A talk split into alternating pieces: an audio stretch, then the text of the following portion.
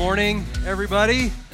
Love looking out and seeing all your faces. It seems like the room is tilted and everybody just shifted this way. There's plenty of open seating over here. I feel like that area is quarantined or something. It's kind of, yes, Pastor Gabe, sit there. She's going to spread out. All right. Anyway, hey, glad to see you guys here. Um, just what a what an amazing thing that God is doing. Um, Pastor Gabe was not wrong when she said we're going to look back on this and just look at how amazing it is. And here's the cool thing about it is that everything that God does to bless one person is not just the one thing we see with our eyes. There's always fives and tens and twenties and just ripples that go out forever of ways that people uh, are being blessed above and beyond. And we have so many testimonies already without even hearing your end of it on how this thing that God is doing among this church is just blessing us. We know that there are stories that we haven't even heard yet, and we've already got enough to fill a book. It's it's incredible, and we're just so thankful to be here. I'm thankful that you guys are here and you guys out there online. Um, just love the opportunity to get to bring the word to you today. We're in the Gospel of Mark, still so if you've been a while, I know some of our friends, it's been a while since, yes, we're still in Mark.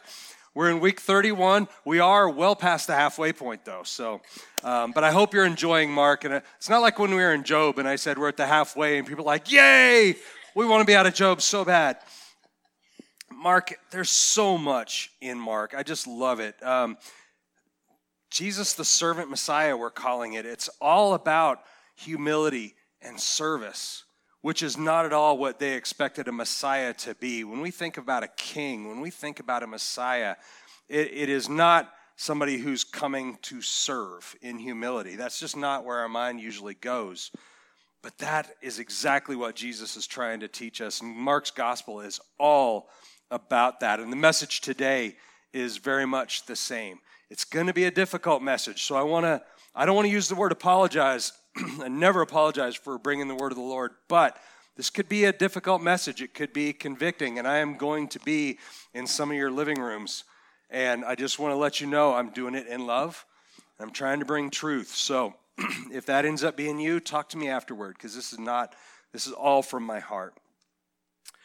Last week, when we were teaching last week, we are in, uh, we were in Mark 9, we we're about 14 through 29 or so and we were talking about how uh, Jesus was basically rebuking his disciples. He had come down from the mountain after this amazing transfiguration that had happened, and his disciples were were in an argument essentially with the crowd and with some of the Pharisees about about why couldn't you heal this man? Why couldn't you drive the demon out of this boy that needed it?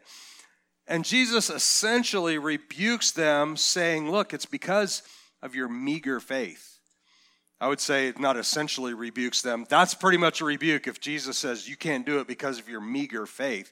And we find out that meager faith really is a result of their not seeking direction from Him on a, on a case by case, time by time basis. With us, we'd say seeking the Holy Spirit, but they just were going on what they had seen.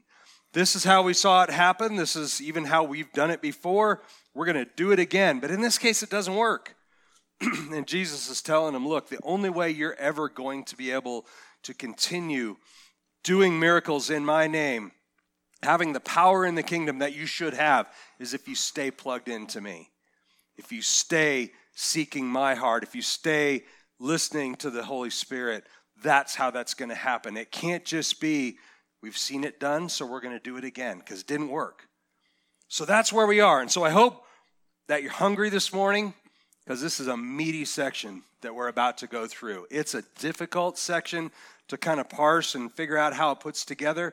Um, but what I love to do, I love taking sections of scripture that sometimes seem a little disconnected and finding that thread that comes through because it's telling a story.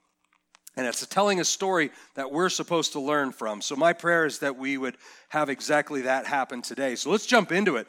We're in Mark chapter 9, verses 30 through 50. Okay, Mark 9, 30 through 50. So, the very first scripture, Mark 9, verse 30. And from there, they went out and began to go through Galilee, and he did not want anyone to know about it. So, remember, when it says there, the, the there is, they're up in the area of Caesarea Philippi, way up north, uh, way up north of the Galilee region, pretty far away actually, in an area called Mount Hermon. And they leave there and they head south. They're walking south back towards the Galilee region, kind of trying to keep a low profile at this point. This is kind of a shift um, between performing those, those miracles and that type of a ministry to now he's marching to Jerusalem with his disciples to really fulfill his destiny. But this is also a time of amping up the teaching for his disciples because he knows time is drawing short. His time with them is coming to an end. So he's really feeling, and we can kind of feel that through scripture, feeling that urgency like, man, there's so much to teach you guys, and I need you to get it. That's kind of the, the, the, the um, feeling that's going through this section right here. I was telling the, the service this morning, one of my prayers, one of the things I've been praying to God is hey, when we move to this new building, it's 10 miles to the west, still in Littleton, 10 miles to the west, and by car, it's just 10 minutes. And I'm praying about like, God, I hope, I hope everyone will come with us. I hope nobody says that's just too far, I'm not going anymore.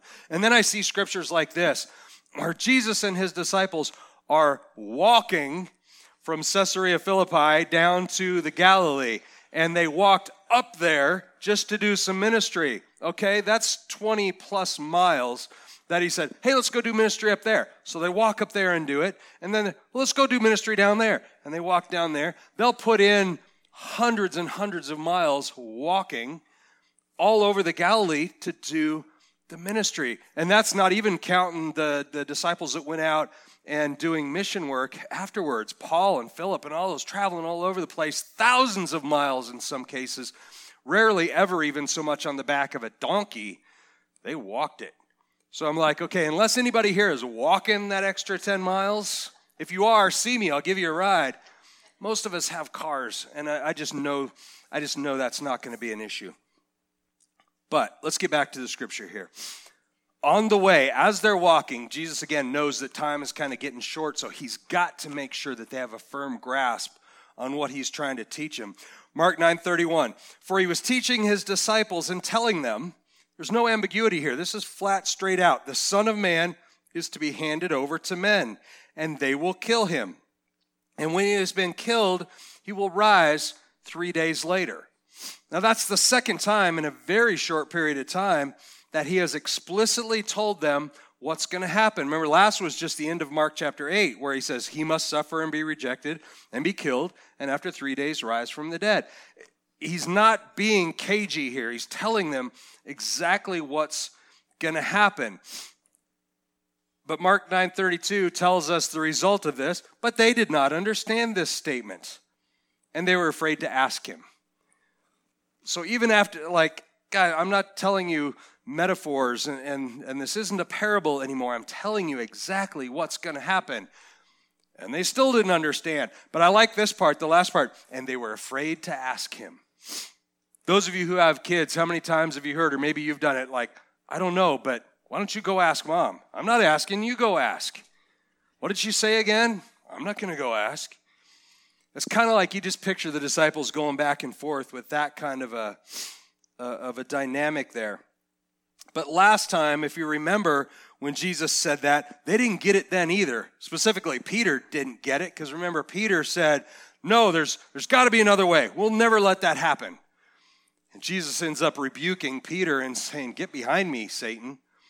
So that's, that's probably why they didn't want to ask for clarification. Remember last time Peter got it wrong and was called Satan? Mm. We're just going to try and figure this out on our own. So they're coming down. They arrive back in the Galilee for a short rest, but again, more teaching. Jesus is not going to let up the throttle on teaching at this point. Mark 9:33. They came to Capernaum, and when he was in the house, he began to question them. What were you discussing on the way? So, Capernaum, this may be Peter's house. We don't know for sure. They knew because it said the house. So it was a well known place. We don't know in Scripture, and it doesn't really matter, but they're back in Capernaum. What I love, though, What were you discussing on the way? Again, if you have kids, if you've ever been on a road trip, the kids in the back, they're arguing or they're talking about something. You could ignore it for a while. But at some point, you're like, what is the problem? What are you guys talking about? I kind of picture that's what's going on with Jesus here. Like, and, and Jesus knew, but he's asking them, what are you talking about? Mark 9:34, this is where the humanity of this whole thing gets in. But they kept silent. Like, I'm not telling him, you tell him. For on the way they had discussed with one another which one of them was the greatest. Can you imagine how that conversation would go over with Jesus? So just imagine this scene. Again, going all the way back to the transfiguration. Remember, James, Peter, and John had witnessed that transfiguration. And Jesus told them, Don't tell anyone what you've seen. Human nature, you'd go back down to the other nine, and number one, you'd be dying to tell them, but you'd also be going like, It was so cool, but I can't tell you. Is there any other thing that would be more enticing? Like, I have to know. Tell us what happened. I would, but Jesus said I can't. Mm. Can you imagine? Every time that went back and forth, they'd be getting a little bit more irritated and a little bit more razzing James, Peter, and John about what was going on, about being teacher's pet and all these sorts of things. I could just picture that dynamic, but even more. Hey, Gabe, could you grab me a Kleenex? Um, what it really proved, though, give me a project.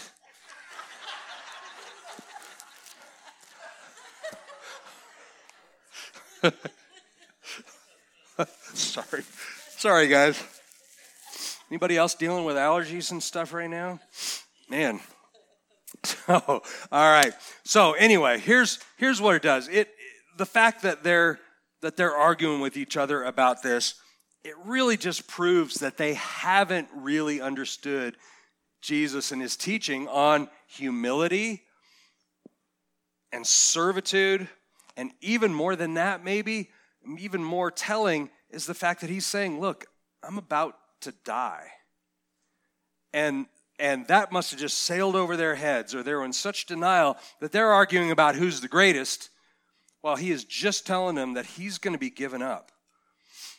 So it's time for summer school. It's time for a little remedial teaching because they don't, they're running out of time here. So Jesus sits down on a mat, which in that culture, in the Hebrew culture, that's what a rabbi did.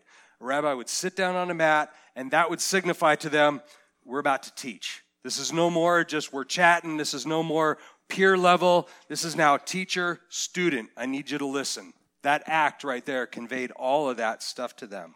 Mark 9:35.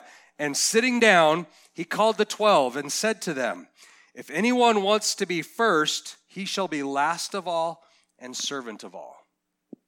Okay, again, very straightforward, but they had all just been arguing about who's the greatest and who wants to be first. That's what they wanted. And that's what their culture said. Their culture was like, hey, if you want to be important, you need to attain status. You need to attain riches, position, a title. You need to, and we know they were jockeying for title all the time. That's their culture, and that's kind of what was expected out of them. But Jesus is saying this is not the same business as usual anymore. The kingdom is different, and you're going to have to grasp that it's different. So he's trying to illustrate this point. And so what he does, Mark 9:36, and he took a child and placed him among them, and taking him in his arms, taking the child, he said to them, Okay.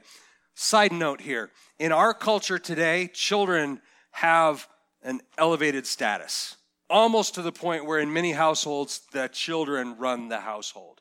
That's not what it was back here. Back here in this time, children were just a step above property. Okay? You had more children because that would allow you to do more work on your farm, that would allow you to tend more sheep, to do more work. They were workers in your tribe. And, and yes, they weren't exactly property. They loved their children, but they had nowhere near the same status. And so when Jesus is taking this child in his arms and he says this, Mark 9:37, whoever receives one child like this in my name receives me. And whoever receives me does not receive me, but him who sent me. So again, this child, which was just like, why, you know, they probably didn't even pay attention to this child. This child's running around. They didn't give him two seconds worth of, of attention. And here Jesus is saying, this child is important. Pay attention here. This child was just this perfect example of what Jesus was trying to teach them. Believers have to humble themselves, they have to set aside any pretense. They're arguing about who's going to be the greatest, and I don't know if they were looking to fill out a resume. Like, give me a title, Jesus. I want, I want a title. They're looking for that. This child, this child just knew Jesus is a pretty cool guy. I'm just going to hang out with him. I'm just going to be with Jesus. He had no pretense of delusions of grandeur, who he was and what he was, and how important he was to Jesus and what he could do for Jesus. He just knew Jesus is pretty cool and I want to hang out with him. So when he's sitting on his lap, that is a perfect example. And you have to feel for Jesus as he's trying to teach these guys and get it through their thick heads that their job is to serve with humility, not lord over, not be greatest, not be better than, but to serve with humility. And we know that they're struggling with this even still because John John is probably, remember when, when Peter said during a transfiguration, he's like, uh, I don't know what to say, but let's just build three tabernacles for all of you guys. He didn't know what to say. So he just blurts something out. I think John is doing the very same thing here. He's trying to show him, Jesus, okay, but we are so loyal to you. Mark 9:38, John said to him, Teacher, we saw someone casting out demons in your name, and we tried to prevent him because he was not following us. Like, how does that even fit with what Jesus was just teaching them? Like, you have to humble yourselves. Okay, yeah, we have to humble ourselves. We saw somebody who wasn't doing it like we do, so we tried to stop him.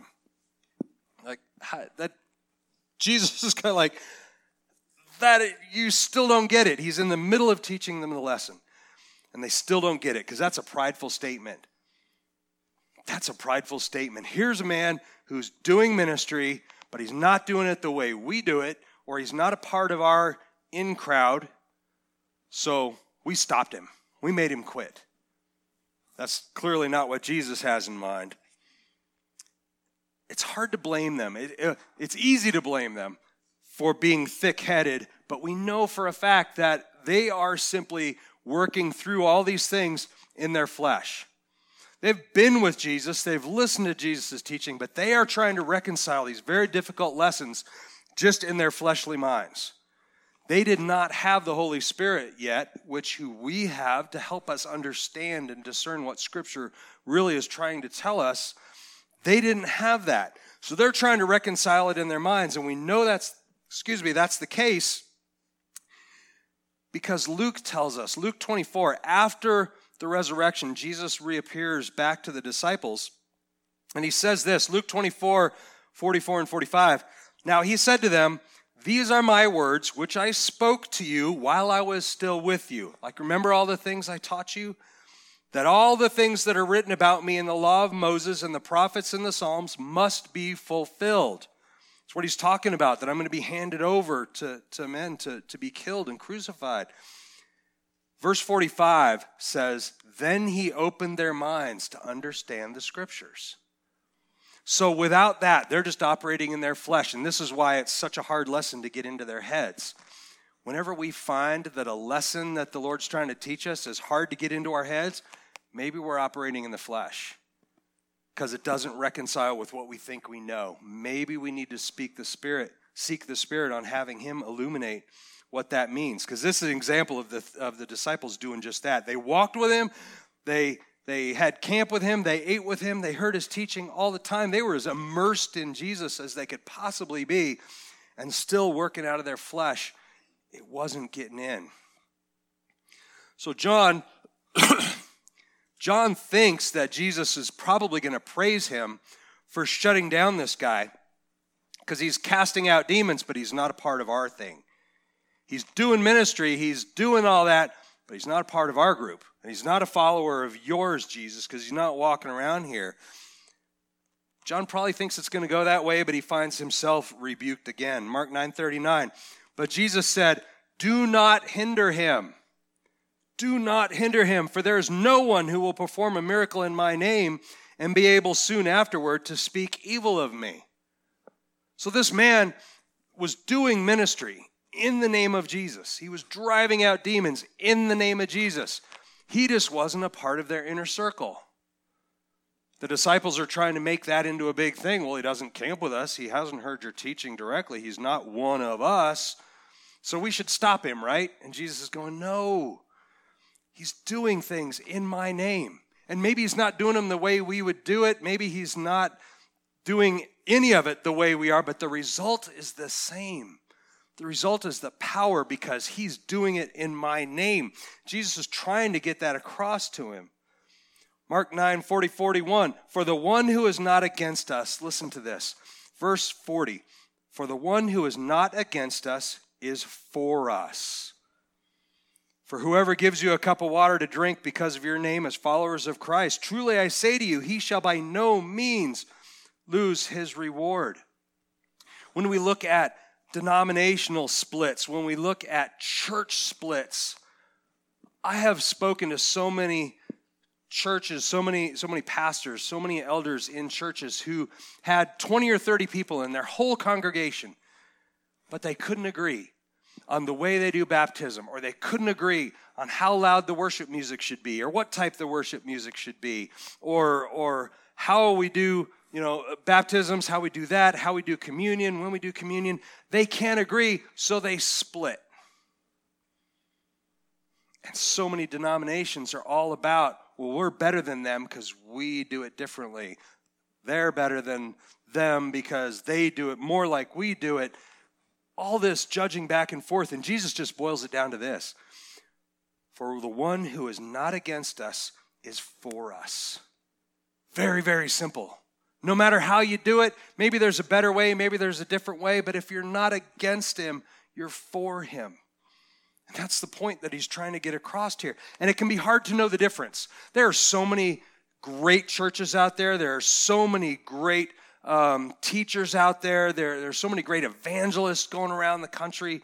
Um, there's just so much amazing ministry that's happening. But there's also that other side, some that's just a little off, some that's just a little bit misleading. And so we wonder how we know the difference between who is truly for him and is who is against him.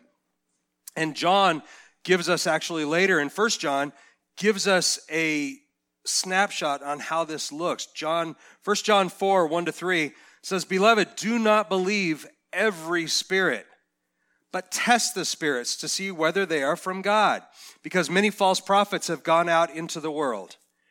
Verse 2 By this you know the Spirit of God.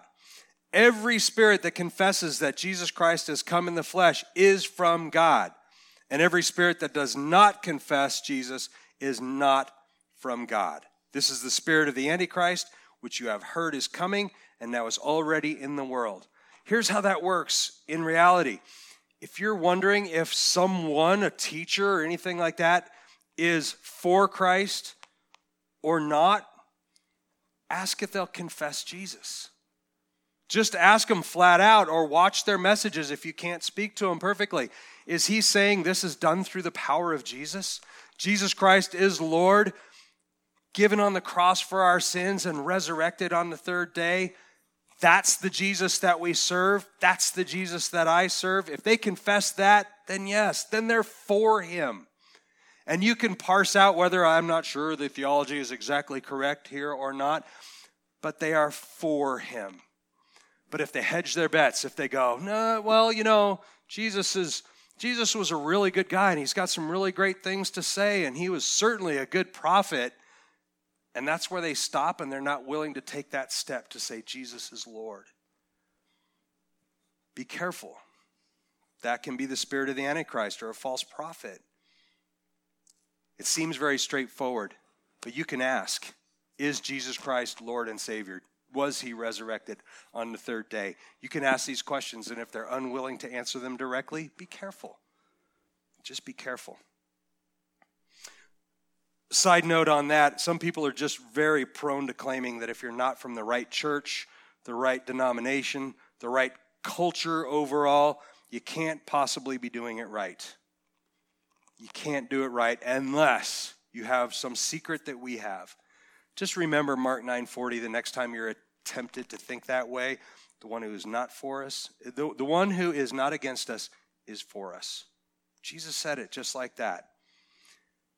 So here's where Jesus now, he takes all that just to see if they're getting it. He's trying to make this point as clear as he possibly can, as clear as crystal. Mark 9:42. Whoever causes one of these little ones, let me pause right there, the little ones. He's got the child in his arms. Now, he's talking about the child, but he's more figuratively talking about anyone who is new in their faith. Okay, little ones even includes the man who was driving out demons in Jesus' name. He's doing it. He believes in me. He confesses my name. He's doing things in my power. Does he know all the ins and outs and every little detail that I've been teaching you guys? No but he's doing things in my name. That's the little ones that he's talking about here. Whoever causes one of these little ones to believe in who believe in me to sin, it is better for him if a heavy millstone is hung around his neck and he is thrown into the sea. Anybody here know what a millstone is? Anybody have one in your kitchen? Probably not, right? Here, when he's talking about millstone, this is what he's talking about. Okay, uh, sorry, it's a kind of a grainy picture, but you get the idea. That millstone can weigh two, 3,000 pounds. So this is not something that's just going to be a burden to drag through life. If you have that around your neck and you're thrown in the sea, you're done. Okay, and those still exist here today. That's the imagery of a millstone that he's talking about here. And what he's saying is causing someone who is new and fresh in their faith to stumble is a sin for which there is no excuse. There is no excuse. And he goes on to illustrate that again and again. Mark 9:43. And if your hand causes you to sin, cut it off.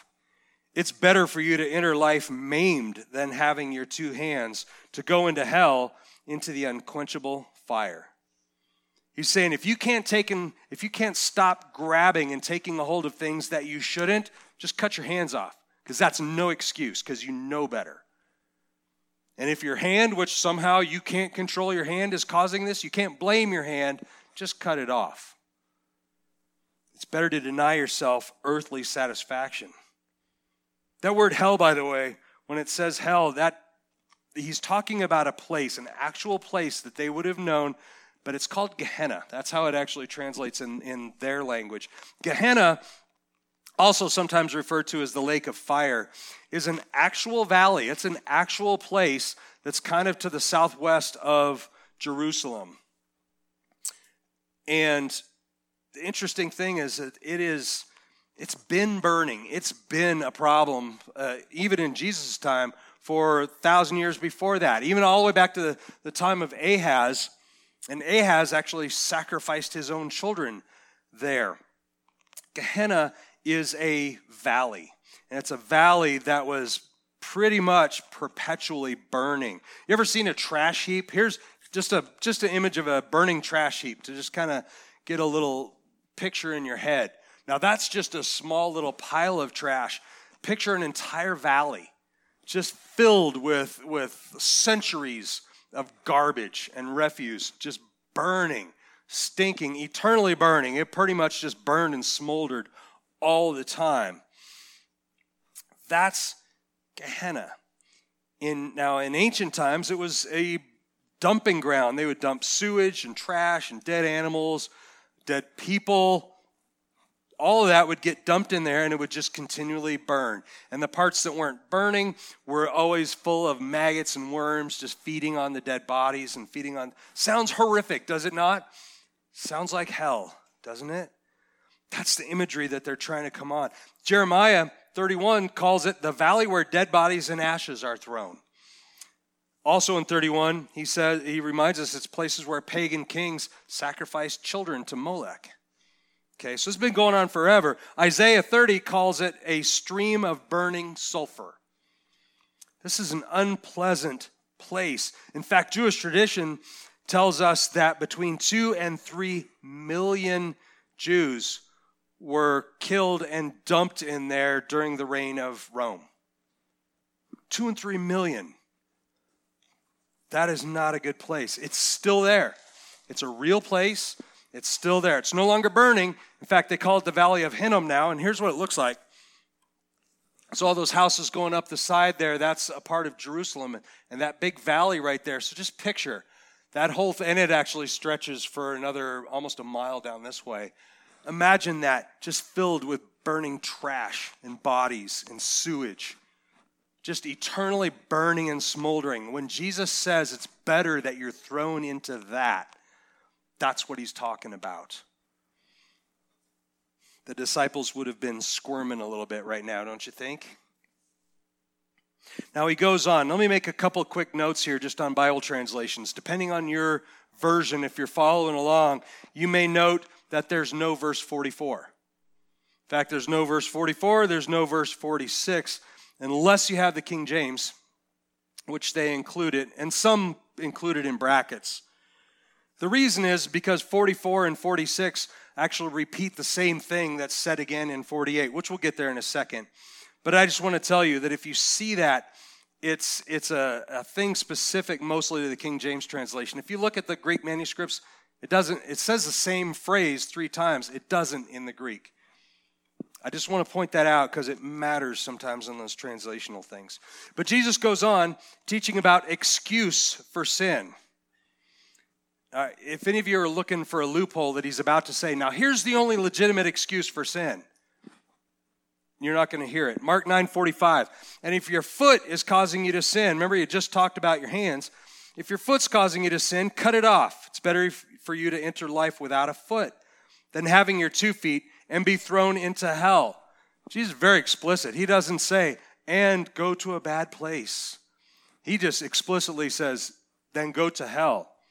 In other words, he's saying if you can't stop walking yourself into situations that are causing you to sin, cut your feet off.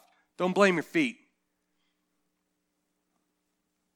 Again, we go to verse 46. There's no, there's no 46. Jesus then goes on and says, even looking at things that you shouldn't can't be blamed on what you might call, oh, he's just got a wandering eye. Ever heard that? There's no excuse for that. Mark 9:47, and if your eye is causing you to sin, Throw it away. Some translations say gouge it out.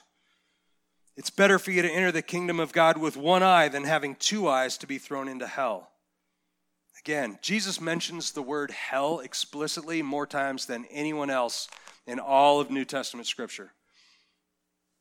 He doesn't pretend like it doesn't exist, he doesn't pretend like that's our reward for sin. It's very much real and it's very much there. Now, here's where Jesus actually reminds them of what the prophet Isaiah said about Gehenna. Mark 9 48. And Jesus says this where their worm does not die and the fire is not extinguished. He's quoting from Isaiah 66.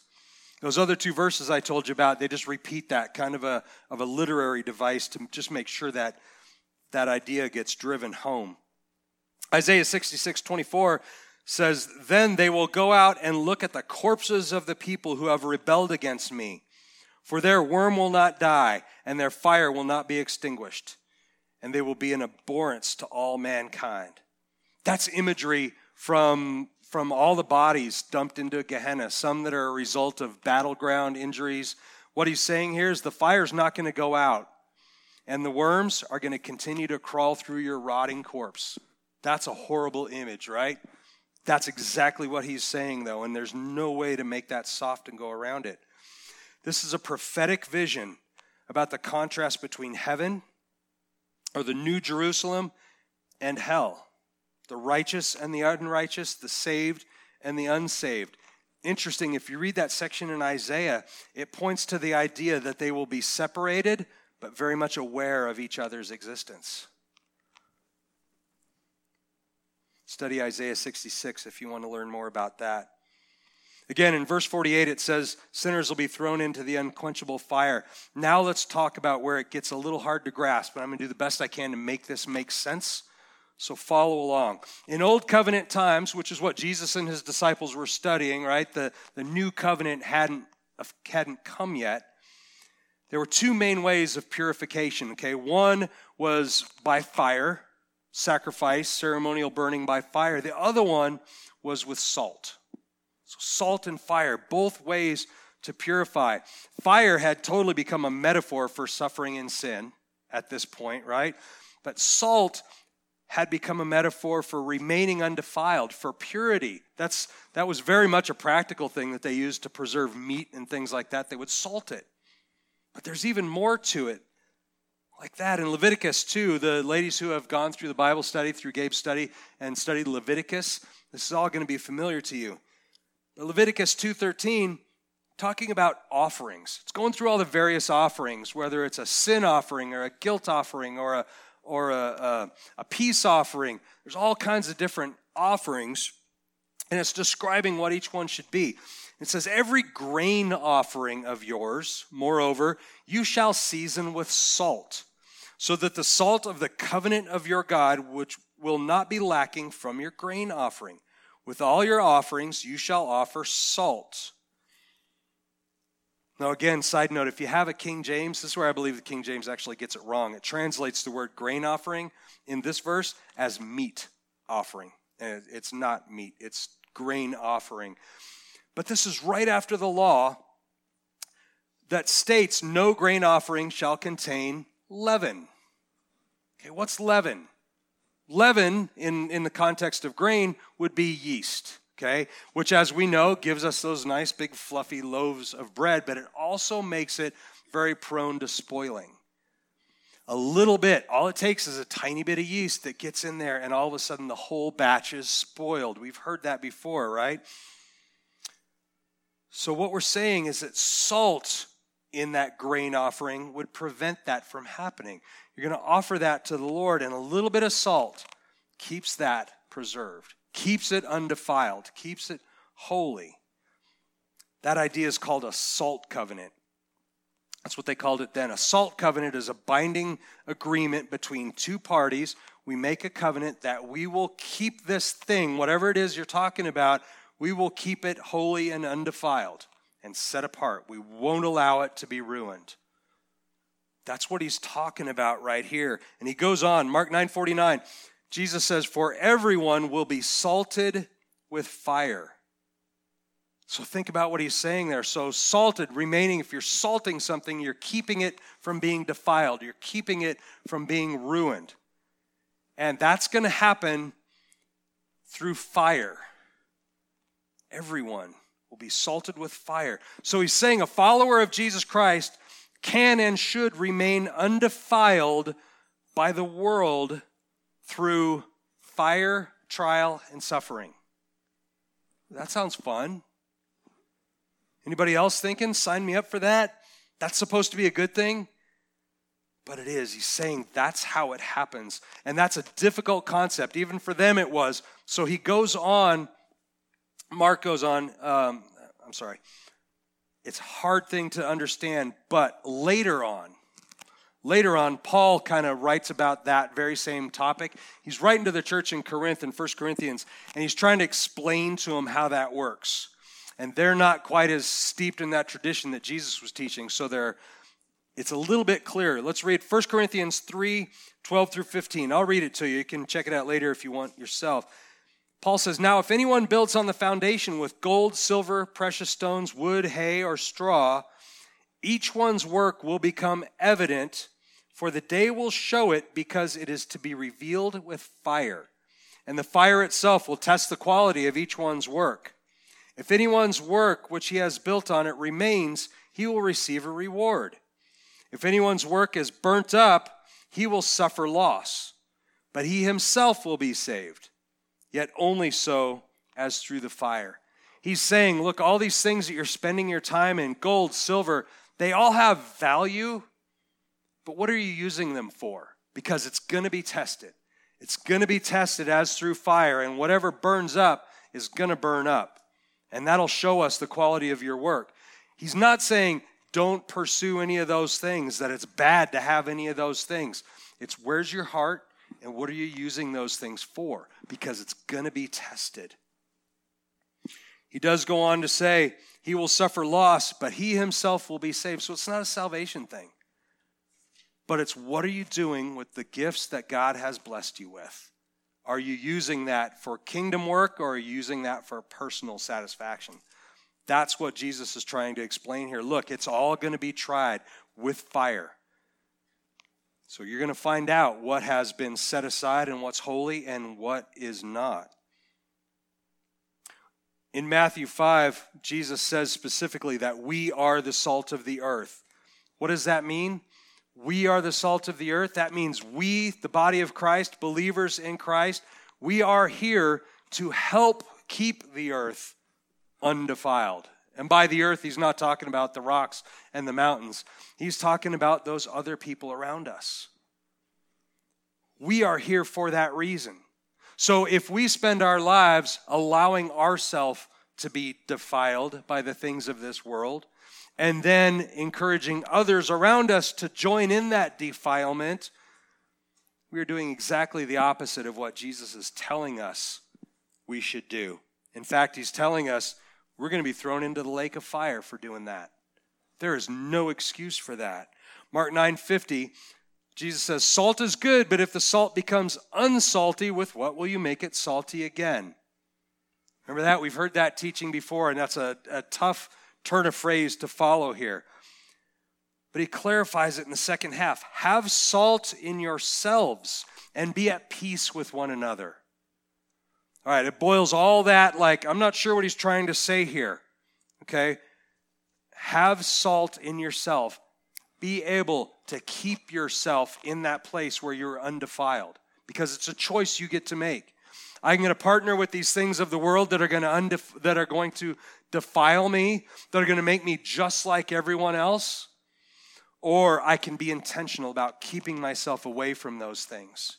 And what that's going to do and be at peace with one another.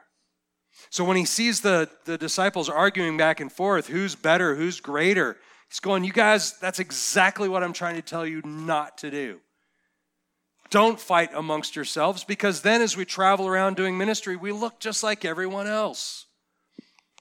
They'll know that we're different if we act different. He's trying to get that point across. And I know it's difficult to understand. If we go back, I think if we go back to the section of scripture where Jesus um, actually starts this conversation, the thing that they said or did that sparked his teaching in this whole section was from 934. Remember that. But they kept silent, for on the way they had discussed with, what, with one another which one of them was greatest. Okay, so that's what sparked all of this teaching. So we have to look at what he's saying here through the lens of they're discussing which one of us is the greatest. And then Jesus says, Have salt in yourselves and be at peace with one another. So we take those things and we can take, I think we can take a lesson away from this. And here's what it is I think there's three main points here that I want to bring out to you. Number one, followers of Jesus Christ are not to engage in the things of the world that defile them and make them unsuitable for God's purposes. God created you for a reason. We hear scripture. God created you. He's got a plan and He's got a purpose and, a, and for good and not for harm. We know all those things. That's the plan. But if we allow ourselves to be defiled by the things of the world, we're no longer good for being used for that purpose. And we are the only ones that get to decide if we're going to allow ourselves to be defiled. By arguing with each other about which one of them was the greatest, the disciples proved that they had not understand that concept yet. And he's trying to get it through because they need to understand it. And then the bottom line here by engaging in prideful behavior, like excluding those who don't do it the way we do, don't think the way we think, and arguing about who's better, smarter, holier, or who has cornered the market on the real truth, we damage our witness as disciples of Christ and we cause other people to stumble. That's a problem. Guys, let me be honest with you. This is a problem in our society today, in our culture today, because there's so much information, there's so much news, there's so much worldly knowledge to be had that the, the problem is so many people will plant their flag on a particular idea, a particular thought, a particular problem, and they'll and they'll die on that mountain. They'll say this is it and they will scream their opinion, their viewpoint from the mountaintop. The problem is is it's causing people around them to stumble. Because you know who else is screaming their opinion from the mountaintop? Everyone. Everybody who has access to a smart device can spread their opinion, right or wrong, good or bad, the way we do it, the way we don't do it, all over the world. And the problem is, is that when they also know that you're a Christ, that you're a Christian, a follower of Jesus, you are damaging your witness because they're saying, look, that person, whether I agree with them or not, they're just like everybody else. Now, if they don't agree with you, then they go, that crazy person over there who is also a Christian, they don't separate you from being a Christian and whatever thing you're putting out there. They just know Christians are crazy like everybody else. Or maybe it's people who do agree. Maybe they do agree with you, but it's the way you say it. It's done just like everybody else says it. It's not done with love. It's not done with an eye towards glorifying Christ in the way that we say it or the way that we do it. And what we're doing is we're damaging the witness. And what that that's just a churchy way of saying if somebody's curious about Christ, we are not a good example anymore. If somebody kind of knows Christ and they're right on the fence, that's not going to be the thing that gets them over the hump and makes them curious about Christ. What it'll do is drive them away. And Jesus says it's better to have a millstone tied around your neck and be thrown into the lake. That's not what I want. Is it what you want? And I'm sorry if this message has been difficult, but there are so many people in this world out there online. I know some of you are getting ready to hit send on a post or you already have on something that is not glorifying to Christ. If you are a Christian, you cannot separate and say this is my this is my secular self and opinions and this is my Christian self and opinions. You cannot separate those two things. So I just want to urge you, I want to plead with you. If you are a follower of Jesus Christ, you are called to something better, something holy, something higher, something much higher than just knowing who's right or wrong about a particular political issue or social issue of the day. It's about eternity. And I want to just urge you to first and foremost be a disciple of Jesus Christ and a follower of Jesus Christ. Let every word that comes out of your mouth, every text that you send, everything that you say or do be glorifying to Christ. Draw people to Christ. You're not drawing people to you because you're smarter, better, faster. Draw them to Christ, and that's where the blessing happens. So if you're having a hard time with this and this is something that maybe makes you mad at me, I can't believe he said that, then maybe that should convict you to just pray about it a little bit. Is it really me and what I just said that is disturbing to you, or is it the fact that you're maybe a little convicted that there's some of that leaven in your life? And if that's the case, there is a response. The response to any of us should be let's pray about it. Let's bring it to the Lord.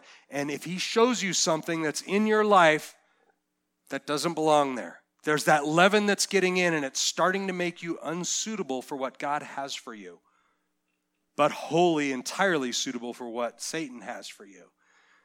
The response is to repent.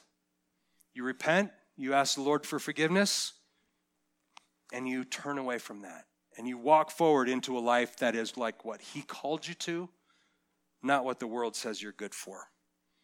So let's take some time right now. Let's pray together. Father God, we thank you, Lord, that your word is unchanging. Your word, though, though very straightforward, you talk about hell. You talk about being thrown into the ocean and drown. But it's not done from a place of condemnation. It's done to show us. It's done to convict us of those places in our life where we are not honoring you, where we are not reflecting you, where we are not being ambassadors of you to this world. And where have we have allowed ourselves to become just like the world and thus not set apart, not holy. Lord, you say that we are holy. You say that we are a royal priesthood. You say that we are chosen. You say that you have a plan for us and a purpose for us, and it's for good, and you have eternal life promised for us. all of these things. That's who you say we are. So, Father, I repent of anything that I have done that does not line up with who you say I am. And Lord, I especially repent of those things that I have done that have caused someone else to stumble, who have caused someone else to say, Yeah, maybe I don't. Maybe I don't want Jesus in my life because those people are just like everyone else. Or worse yet, worse than everyone else. So, Lord, I ask you right now, and I'm going to ask you here in house be bold enough, be truthful enough, and say, Lord, show me those places in my life where I have allowed this to happen. Show me that leaven in my life that's starting to spoil the whole batch. Show me the things I need to repent of and set aside. And Lord, I promise to be faithful to what you hear because I want your path. I don't want the path. This world tells us that there are thousands, countless, endless paths to get where we want to go. Your word tells us there's only one path. And that's the path I want to be on. It's not anything goes, it's what you say and what you teach. That's the way. And that's what I want. So, Father, I praise you for new chances. I praise you for forgiveness. I praise you for redemption. I praise you this day and every day in my life. In Jesus' name, amen. We're going to take communion together right now. But before we do, and I'll explain how it goes. I think, I think we all know how it works here, but I'll explain it in just a second. But here's what I want you to do I don't want you just to jump up, I want you to think about what we just prayed about. And if the Lord has shown you something that you've allowed to creep into your life that does not belong there, I don't want you to just bounce up, pop up, and take communion. Stay there for a moment. Listen to worship. We have prayer team in the back. Look for somebody with a lanyard. They'll pray with you if you just need some help understanding those things and repenting of those things. But let's stay in our seats until we have identified those things that the Lord is showing. Maybe there's nothing, and that's a blessed place to be. But if He's shown you something, repent of it. Repent of it and set it aside, and then step forward and take communion because that's how we celebrate what Jesus has done for us. If we know there's sin in our life and we're refusing to set it aside, we're refusing to turn away from it, and then we take communion, we're thanking Jesus for a gift He gave us that we never will open. That's not the point. So if you need to sit there for a few minutes before you move about and take communion, do that. Otherwise, let's just worship and praise Him together. Amen. So we have communion at the crosses as juice and crackers. You can serve yourself at either cross station if you want. Up front here, Gabe and I have wine, and we would serve you there. If you want to be served, just line up right here. But again, let's just take all the time we need to make sure that our heart is right and then celebrate together. Thank you, church.